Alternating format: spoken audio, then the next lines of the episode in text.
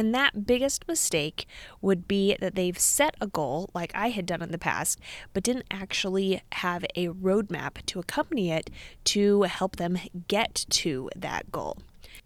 Maintaining or increasing enrollment, staying on top of ever changing content, incorporating best teaching practices. These are just some of the challenges that we face as CTE teachers. Welcome to the On Your Prep podcast. My mission is to empower every career and technical educator to love going to work each day because they are teaching what they are passionate about, in addition to applying great teaching principles. I've got a confession to make. Sometimes my goals end up just being dreams. And the reason that they're dreams is because they're always pie in the sky and I never seem to reach them. And I recently figured out why I had such difficulty reaching some of my goals is because, quite frankly, I wasn't actually setting a plan on how to reach those goals. It seems always daunting to say, hey, this is my goal, it's out there. And then I'm here where I am right now, but not really sure the steps between. So, today I want to talk to you about completing a roadmap to help you be successful in your goal setting and your goal achieving. In the previous episode, episode 8, which is how to utilize SMART goals to increase enrollment, I went over how to actually use that SMART system to create a goal that you could set for this year's recruiting efforts. Be sure to check out the free recruiting roadmap that will actually help you figure out your SMART goals and create the roadmap that we're going to discuss in this episode. So, for today, we're going to talk about the biggest mistake every goal setter makes. And that biggest mistake would be that they've set a goal, like I had done in the past, but didn't actually have a roadmap to accompany it to help them get to that goal.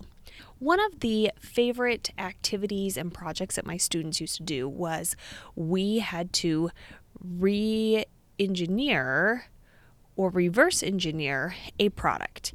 And in order to have that happen, you actually have to take it apart to see how it works. Because the idea behind the project was that they were to improve the design or function of the product. And you've got to know what's going on with the product. I look at a roadmap as almost the reverse engineering of your goal. So, how you start is you actually start at the finish line. So, what is your goal that you have already come up with, your SMART goal? That you would like to work on. So, for this episode, my example is going to be by the end of April course requests, I will have 150 for course A so that I can increase the number of sections that I offer from two sections to four sections. So, that is my finish line. That's what I want to get to. Once I get there, I will know that that is when I can celebrate and know that I have been a success. Now that I know where my finish line is, I need to look at where I am starting. With your starting point, you may need to gather some data. You may need to figure out where exactly you are. You may have an idea of where you are, but you also might need to talk to somebody else. For this example, I'm going to say that I currently have two sections of course A. One section has 27 students and the other has 32 students. The reason I'm using the number of students is because in my finish line, so that it's measurable, I've got the 150 students.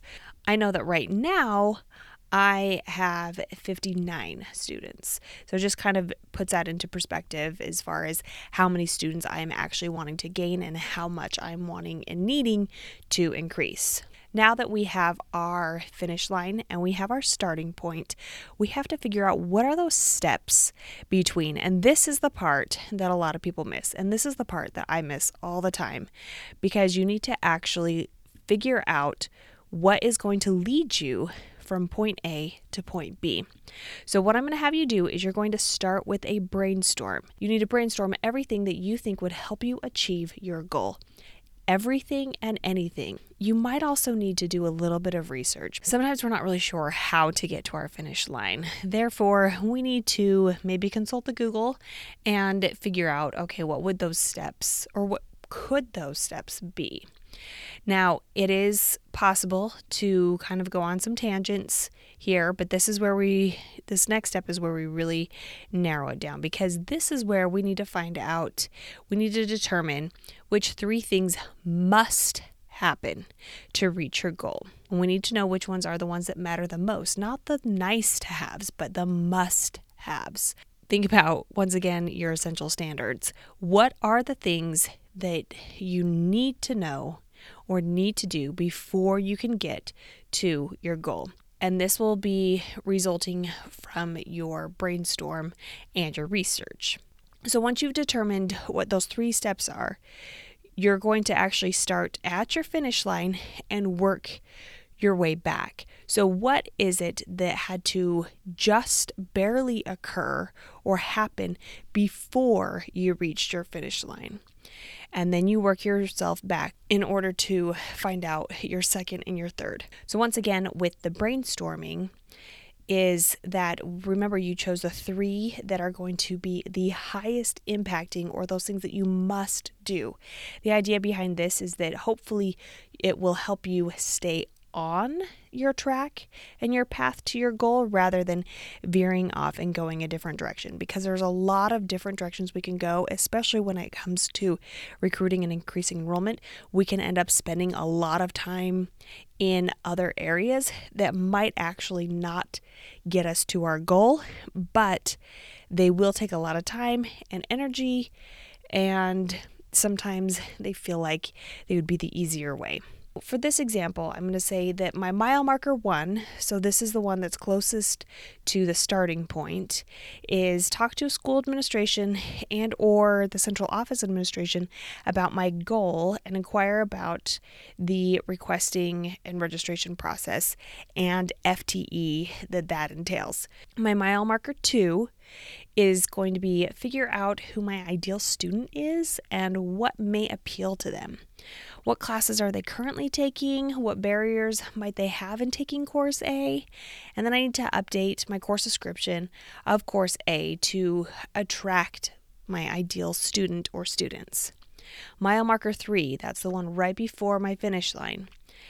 I need to advertise and promote Course A with short videos, announcements, social media posts, and flyers.